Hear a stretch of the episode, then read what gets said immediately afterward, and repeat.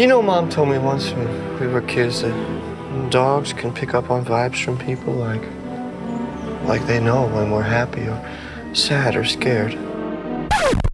It's too bad we're not dogs.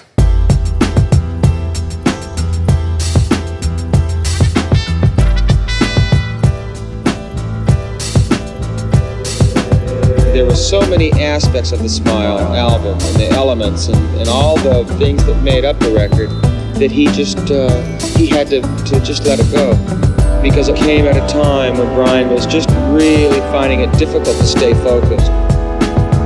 He wasn't getting any enjoyment out of it. It wasn't fulfilling him. It was painful. So uh, we made Smiley smile instead.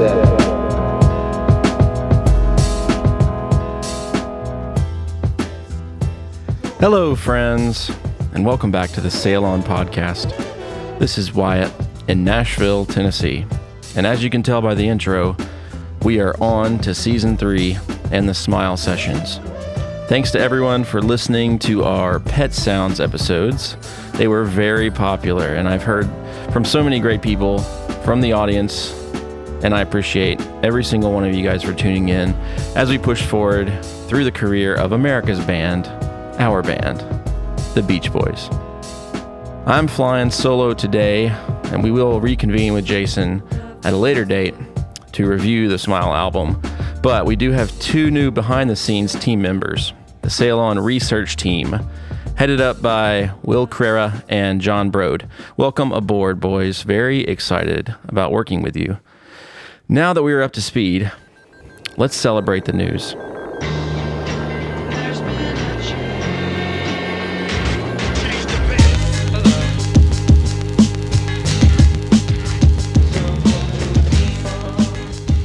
So we finally got that copyright extension release we were holding out for. But it wasn't quite what we were envisioning. A couple weeks ago, we saw the release of I'm Going Your Way, a three song EP of uh, unreleased 1969 tracks. Just three tracks, though. Um, the title track, uh, aka California Slide, Slip On Through, an early version, and Carnival Over the Waves. I have been told that there is a more extensive release planned for later this year with outtakes from Sunflower and Surf's Up. So, we're holding fast, awaiting more information. You'll hear it here first. We also had an interesting digital release from Murray Wilson and a group called Snow. The Breakaway EP is available now.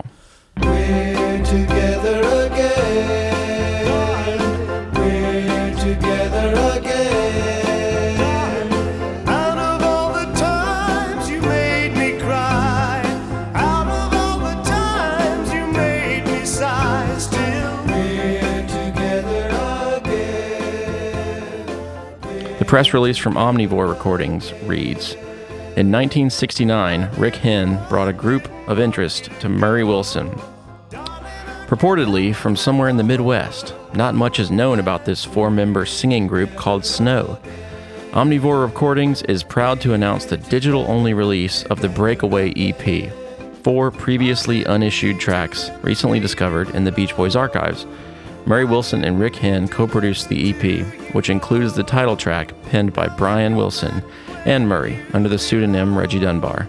The song also became a mid chart hit for the Beach Boys in 1969. Also included on the EP are We're Together Again, another Brian Wilson Beach Boys outtake, and two other tracks, Wilderness and Bless Me. Unfortunately, not much is known about these last two tunes. Pretty cool little release. Um, definitely check it out. Uh, you can get it wherever uh, you stream music. Um, I don't know a lot about this, and I think this kind of hit a lot of people by surprise. Even our um, our resident uh, Murray Wilson historian George Faulkner was kind of blindsided by this. But um, we are uh, excited to get anything we can from Murray Wilson and um, the Beach Boys family. So um, very cool, really neat, especially hearing um, the two Beach Boys tunes redone here.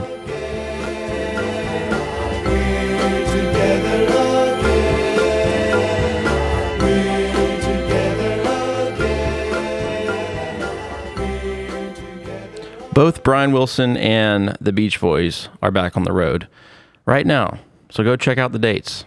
You know where to go. BrianWilson.com and thebeachboys.com. And if you can't get the real thing, well, don't worry. The Sail On tribute band is hitting it hard all over the U.S. Go check out our dates at sailonsounds.com.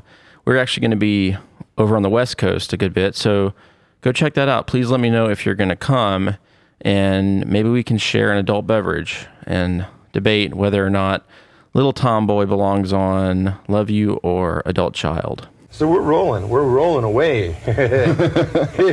So let's listen to a voicemail. They didn't leave a name. So here's a mystery caller.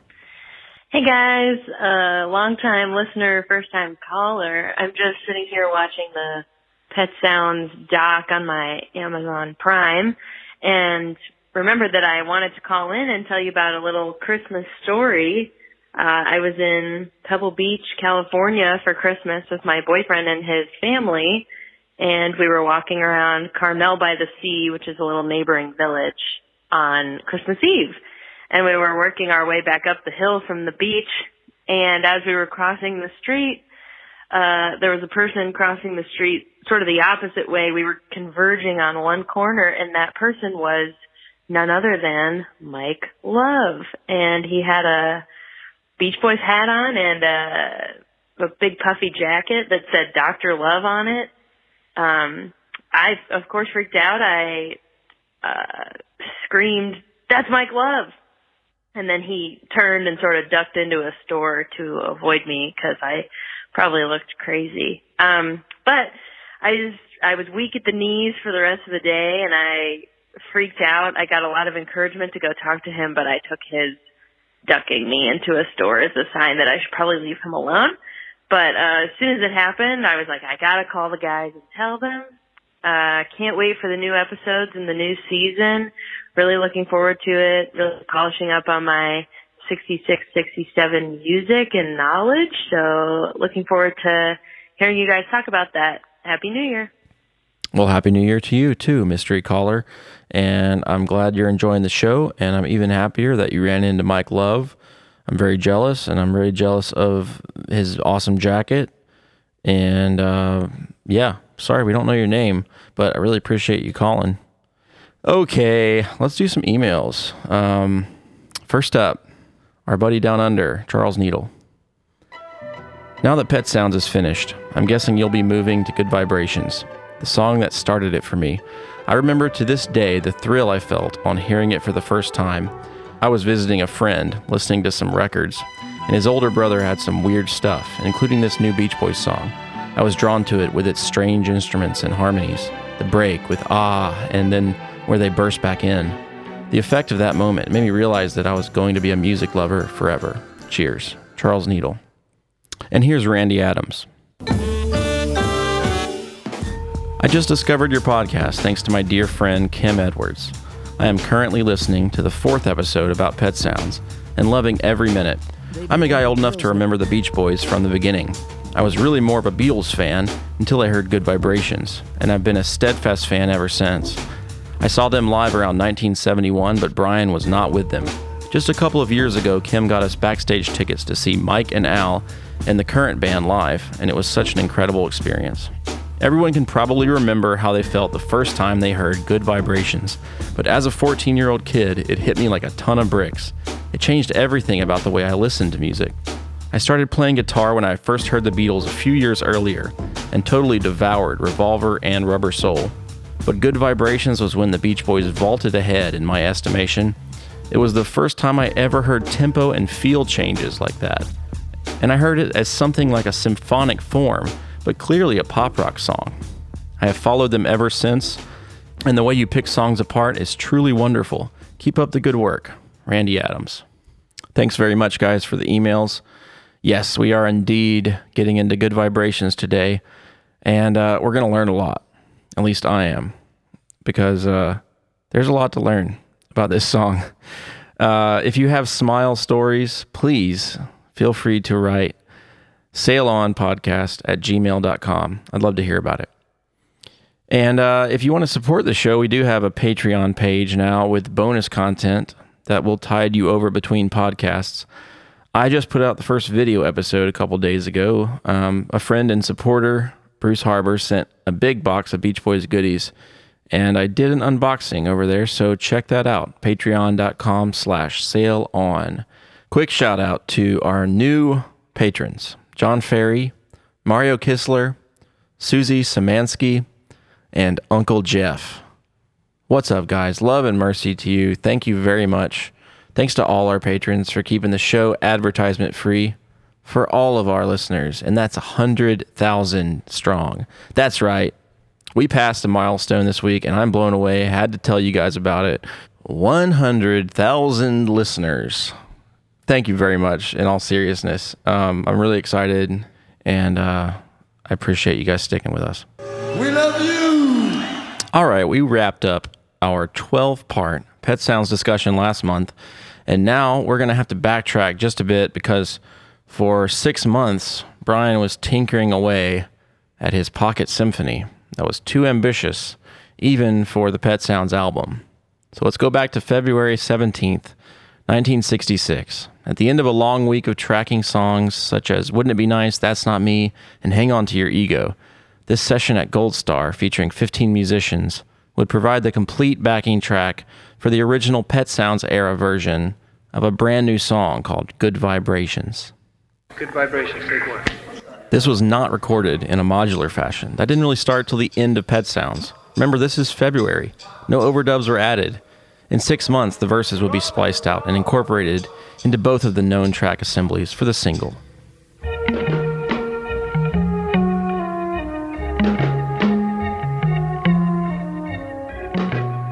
Hammond B3 by Larry Knechtel and Fender Bass by Ray Pohlman. In the second half of the verse, in come the woodwinds Steve Douglas, Jay Migliore, Plas Johnson, and Bill Green, accompanied by Frank Capp on bongos and Hal Blaine on drums.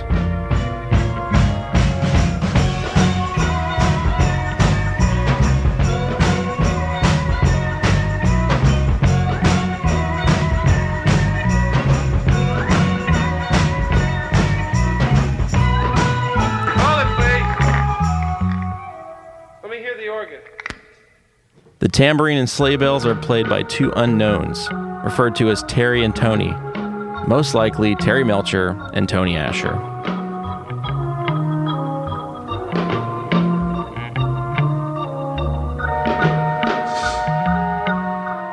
Lyle Ritz leads us into the chorus on the upright bass. Then you add Billy Strange and Al Casey on electric guitars, Don Randi on piano, and most notably Paul Tanner on the electro theremin. Just three days after its first use by Brian on I Just Wasn't Made for These Times, Tanner would become a regular at nearly all the Good Vibes sessions over the next few months.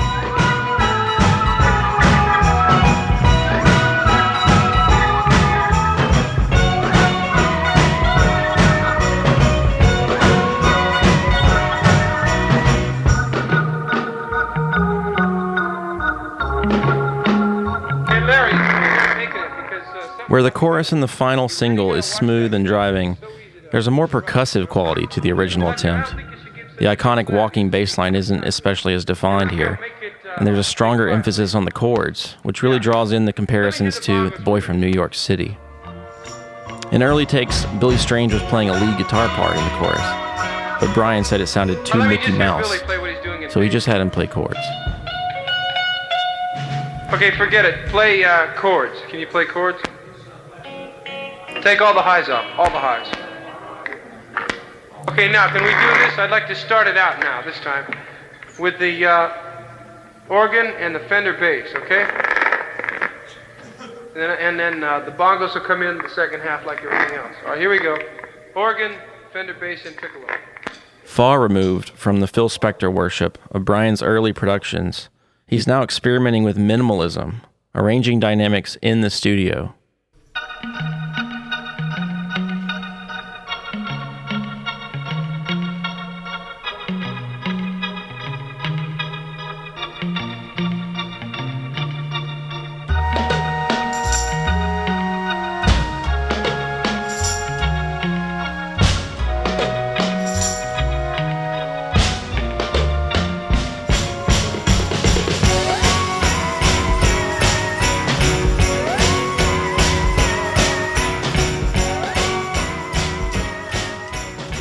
Musically, this is not that different from the final product, except the chorus.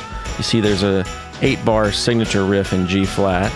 No difference there, but instead of shifting up a step, they go all the way up to a fourth and then back down to G flat, which is a more standard blues progression.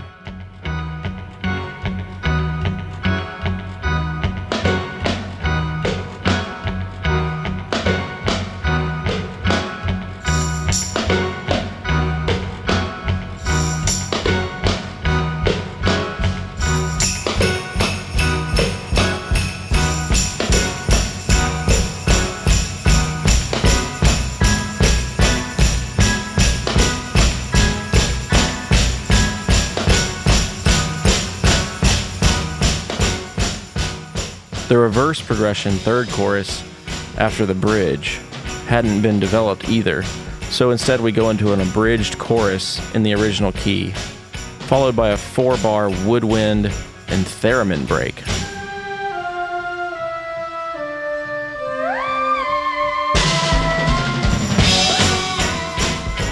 And with what could be the most unhinged drum fill ever committed to a Beach Boys record, Hal Blaine takes us into a fourth chorus for what would be the fade out.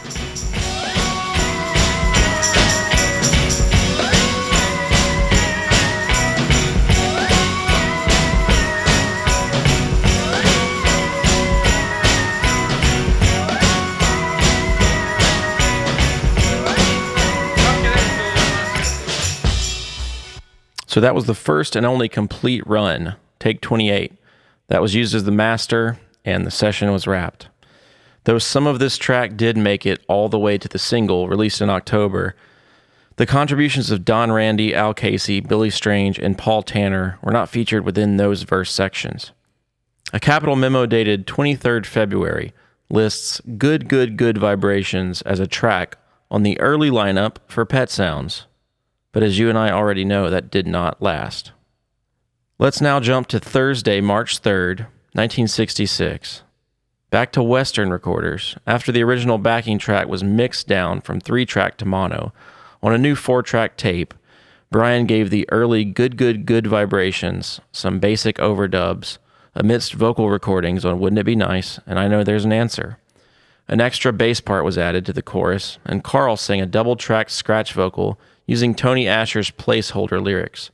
For reasons unknown, no opening line is sung in the first verse.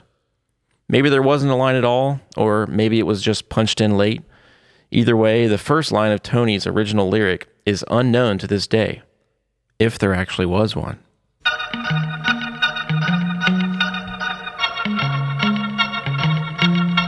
She's already working on my brain.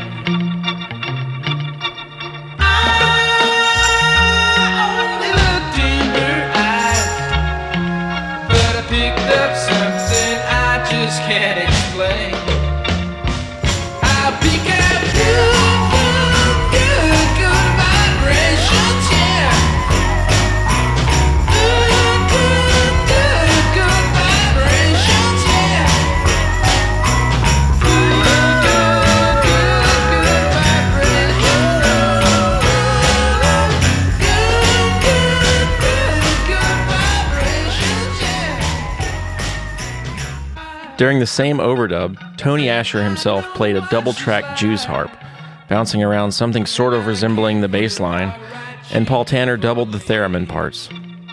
In a Capitol memo dated March 3rd, there's a line that reads The selection Good Good Good Vibrations will not be included in subject album. So, what do we make of that?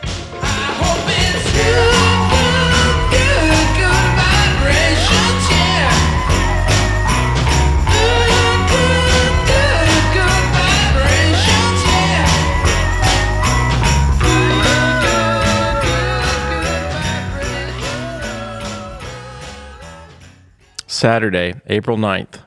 With Pet Sounds all but done, Brian reconvened at Gold Star, this time with the title simplified to Good Vibrations.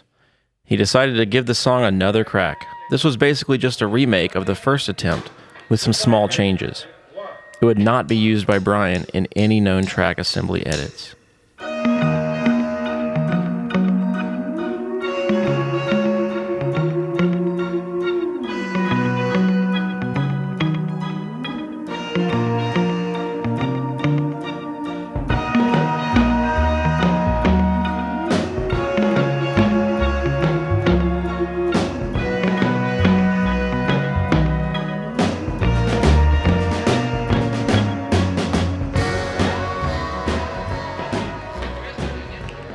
We get started here at a more relaxed pace with a heavier, lumbering feel. This was one of three Good Vibrations sessions to feature Carol Kaye, although she plays 12 string guitar here rather than bass. There's a cool low theremin part on the verses this time, which I really like, and also a bouncy upright bass. Most of the same players are here reprising their roles. We added Mike Melvoin on a saloon style tack piano, Carl Fortina on accordion, Tommy Morgan on bass harmonica, and Bill Green doubling the bass line with a contrabass clarinet.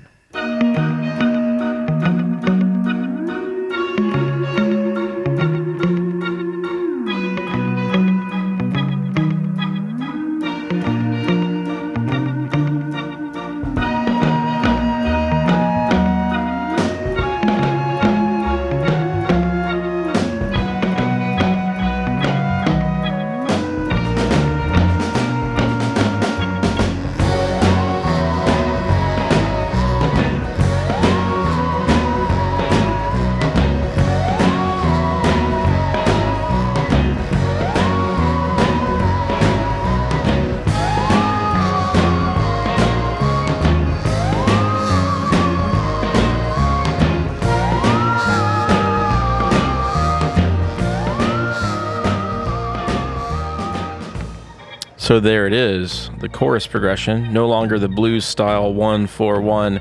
We now have the modulating riff shifting up whole steps and then in reverse for the third chorus. The bridge is now concurrently in the key of B flat.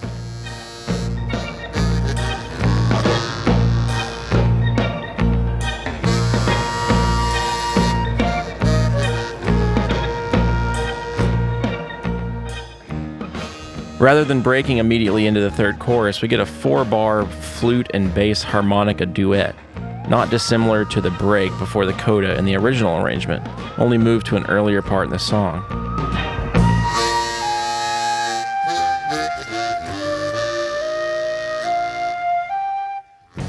So back to the chorus in A flat for four bars, and then something strange happens.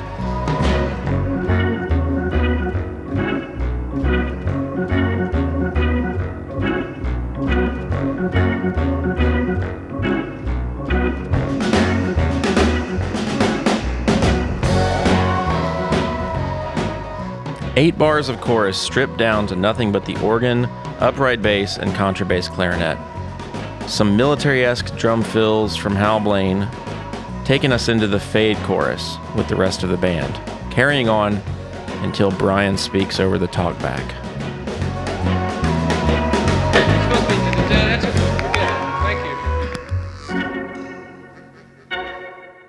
A month later, just two weeks before Pet Sounds was due to be released, Brian returned to Western Studio 3 to have yet another shot at recording Good Vibrations. In reality, this was only the beginning of a long stretch of new sessions, the largest amount of hours Brian would ever spend on a single production, excluding Heroes and Villains, of course, which uh, we'll get to very soon. To engineer Chuck Britz, this very session at Western in early May was the one where everything clicked. He said, Brian wanted it better and better, but the emotional aspects of a song can be done the first time the best you're ever going to do. Let's face it, you can only do something so well. Ultimately, it would only produce the first bridge in the final single edit. This was almost a full new version, intending to replace everything except the verses. It was tackled in two parts. The first, logged as first chorus, was exactly that.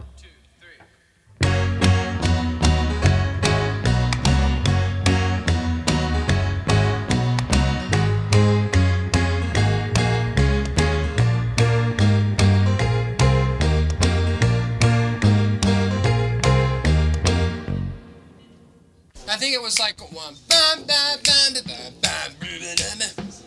Excuse me. Nice wave around that theremin, about just like you had it. Here we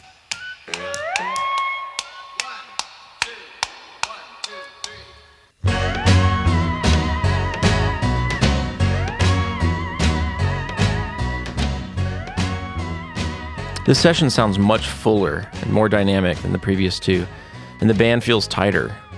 This is why Brian wanted to studio hop at the time. Gold Star was perfect for spacious, less definable, echoey wall of sound productions. Western was a reliable home base and brought a more immediate, controllable sound to the table. Columbia was the only place in LA with an 8 track machine, as we know from the Pet Sounds vocal sessions. And Sunset Sound was somewhere Brian went a handful of times and then almost never went back. Of course, this is emphasized probably far too much in discussion about good vibrations, but the distinction between Western and Gold Star, and later Brian's home studio, is a very important one. As for the musicians on these basic tracks, Al DeLory plays the honky tonk piano, Al Casey and Jerry Cole on rhythm guitars, Jim Gordon on drums this time, Frank Capp on bongos, Tommy Morgan back on bass harmonica, Jay Migliore, Steve Douglas on flutes, Jim Horn on piccolo, Bill Green on bass sax, and of course Paul Tanner on the theremin. The extra bouncy bass sound is a three way combo Bill Pittman on Danelectro's six string, Ray Pohlman on Fender bass, and Jimmy Bond on upright. This is the first time Bill Pittman was called up to play Dano bass for Brian, which would be the case in a majority of sessions over the next year.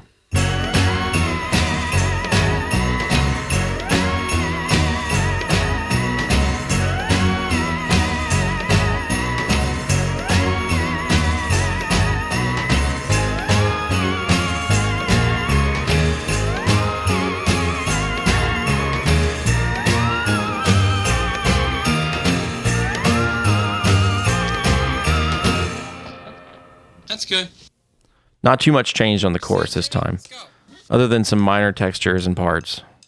The bridge is also roughly the same, just shortened to 20 bars from 24, with a new low theremin riff. Make those notes ring out. Here we go.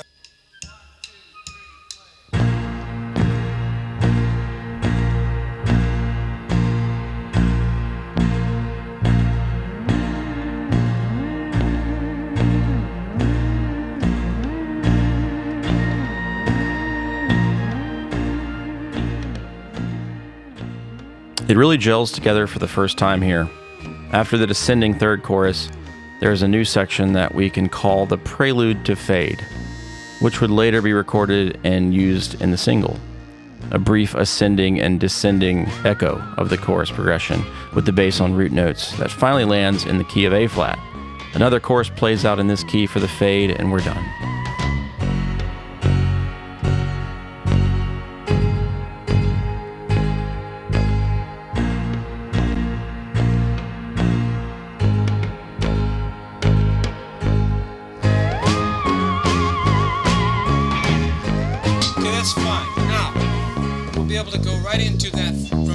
Chorus, right? We're starting with the uh, regular course like we did before. Frankie, who can stay to overdub tambourine and uh, jingle bells?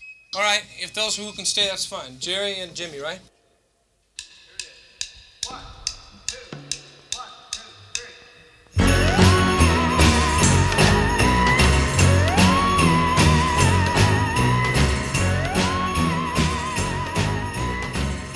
It took 21 takes for the first chorus section and then 8 more for the second chorus to fade out.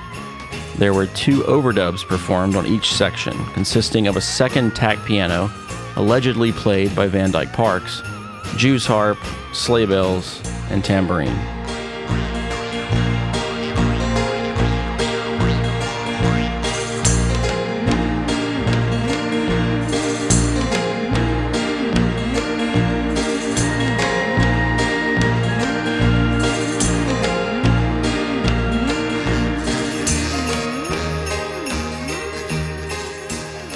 Brian's friend David Anderle will recall.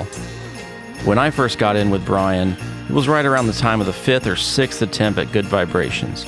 It knocked me out, and I said, Oh, there's something happening here that is unbelievable. The next time I came up, it was different again.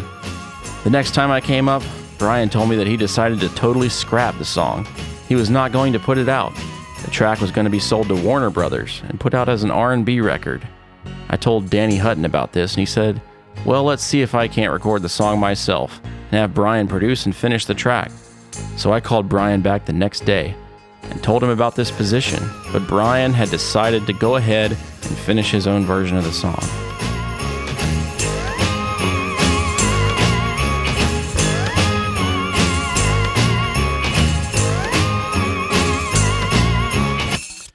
Week after the release of Pet Sounds, Brian was back in the studio for yet another rearrangement of the band's next single.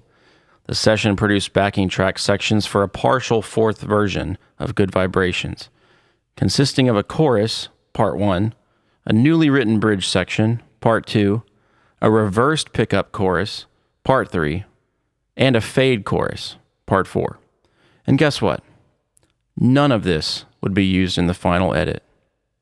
The location, Sunset Sound, where they previously recorded Here Today, and the source of a particular honky tonk piano that was prepared by engineer Bruce Botnick, which Brian borrowed several times in other studios, used on I Just Wasn't Made for These Times at Gold Star.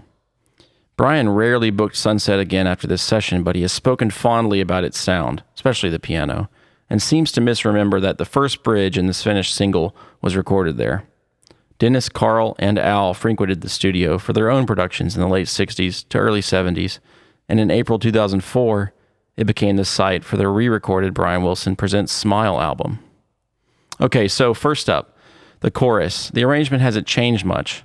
We now have Carl on Fender bass, which he would handle in the studio more frequently here on out, along with Carol Kaye and Lyle Ritz. There's a clear Spector thing going on in the percussion with some castanets on the upbeats and a stronger emphasis on the flute section. No bass harmonica this time, but there's a kazoo played by Jay Migliore.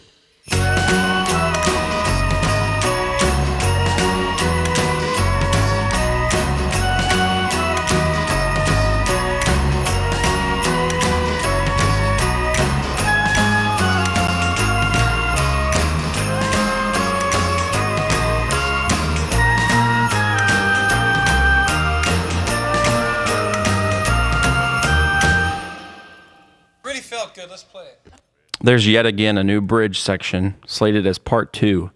The chords are a simple vamp between F and C minor 7 over F. A progression that would pop up many times over the next year, and we'll get to all of those later. Driven by Al De Lory's tack piano and a bass line copped from River Deep Mountain High with a minor key unison flute trio riff, and a timpani snare pattern right out of I'm Waiting for the Day.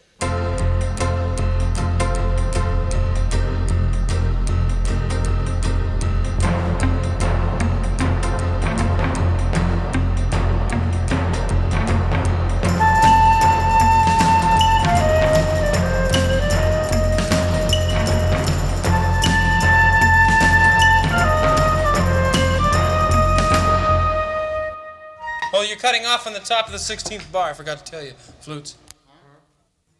I want you to also make up the changes a little quicker. You, f- it feels like you're way behind the whole thing, really. One more, please. Eight. Try to get that quarter note feel as perfect as we can now. Let's go. We're almost finished. Here we go. Just a day later, Brian came back to Sunset Sound for additional woodwind overdubs, which were apparently not kept on the multi track, so we don't really have anything to talk about or listen to. But it's likely that some of that time was spent on a backing track edit that incorporated the new pieces. Engineer Bruce Botnick recalls After Pet Sounds was done and I had heard what he had done, I was very happy. When he called up and told me he was trying to do with good vibrations, I knew he was into a space that no one had been before. He had a vision in his head. I spent more time with Brian on Good Vibes than Pet Sounds. I remember doing a session of choruses for that song and a session of verse and bridge. At the time, he would have me edit the new pieces and edit out and destroy the old pieces. He didn't want to have anything else around. Of course, no verses were actually recorded at Sunset that we know about, but it's interesting quote nonetheless. There were probably many such edits of Good Vibes throughout its long gestation period before arriving at the final product, but unfortunately, only one has actually survived on tape, and it isn't this one. The new bridge recorded here may have been a replacement for the old one, or possibly it was an additional bridge to follow the first. We don't know. The latter option would mean the final structure was already in place. A mere two days later, and Brian returns to the comfortable home of Western for another remake. The goal of this session was to essentially rework the sections demoed at Sunset Sound earlier in the week, only now with the short coda from May 4th thrown back onto the to do list. Alongside Brian's typical crew of musicians, this is the only known Beach Boys session for which Emil Richards, a known mallet percussionist with the Wrecking Crew, was hired, playing a Hungarian hammered dulcimer known as the cymbalom.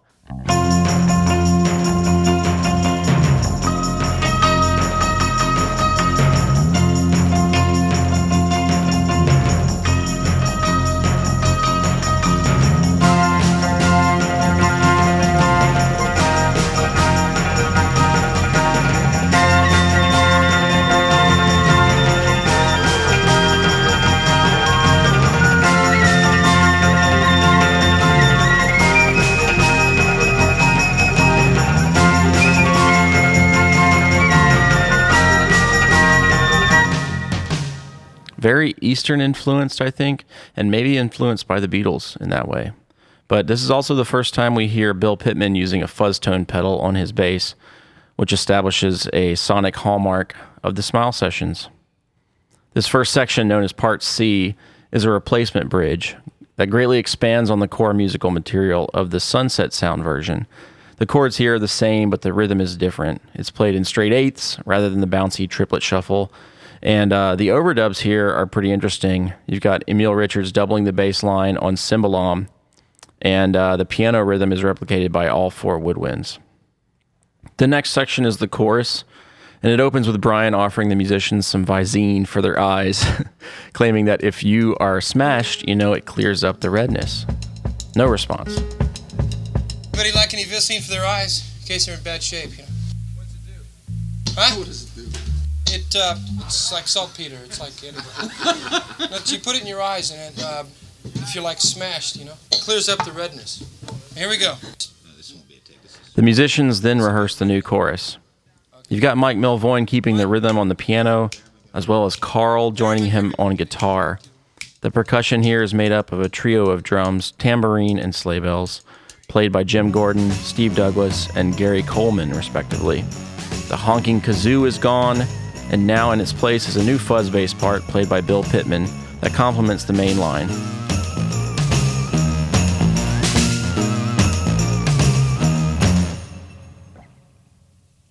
Making sense. It's making sense. Steve, let me hear that. Like go do-do-do-do, two, three, do-do-do-do, like you were before. All right, let's try it again. Take, let's make this take one, please.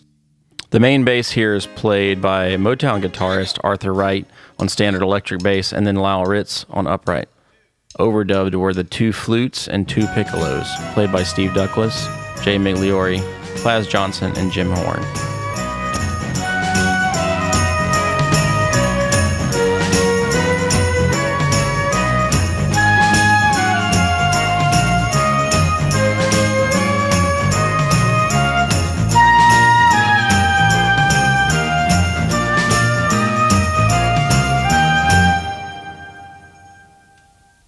Was perfect.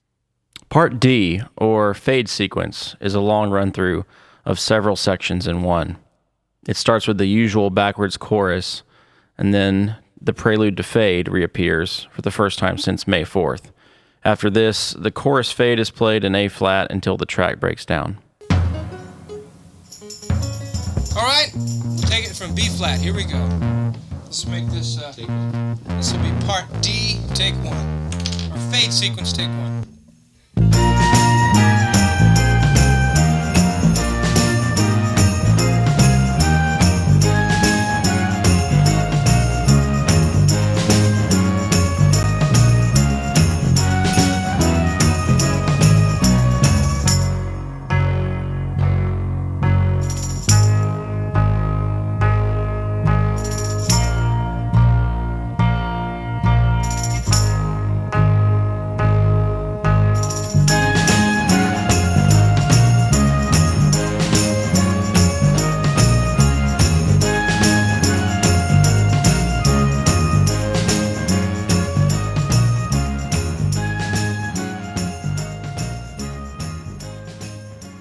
Ultimately, the second half of Part D, the prelude to fade and fade chorus, was the only material used from this session on the final single, with the cello overdub, of course.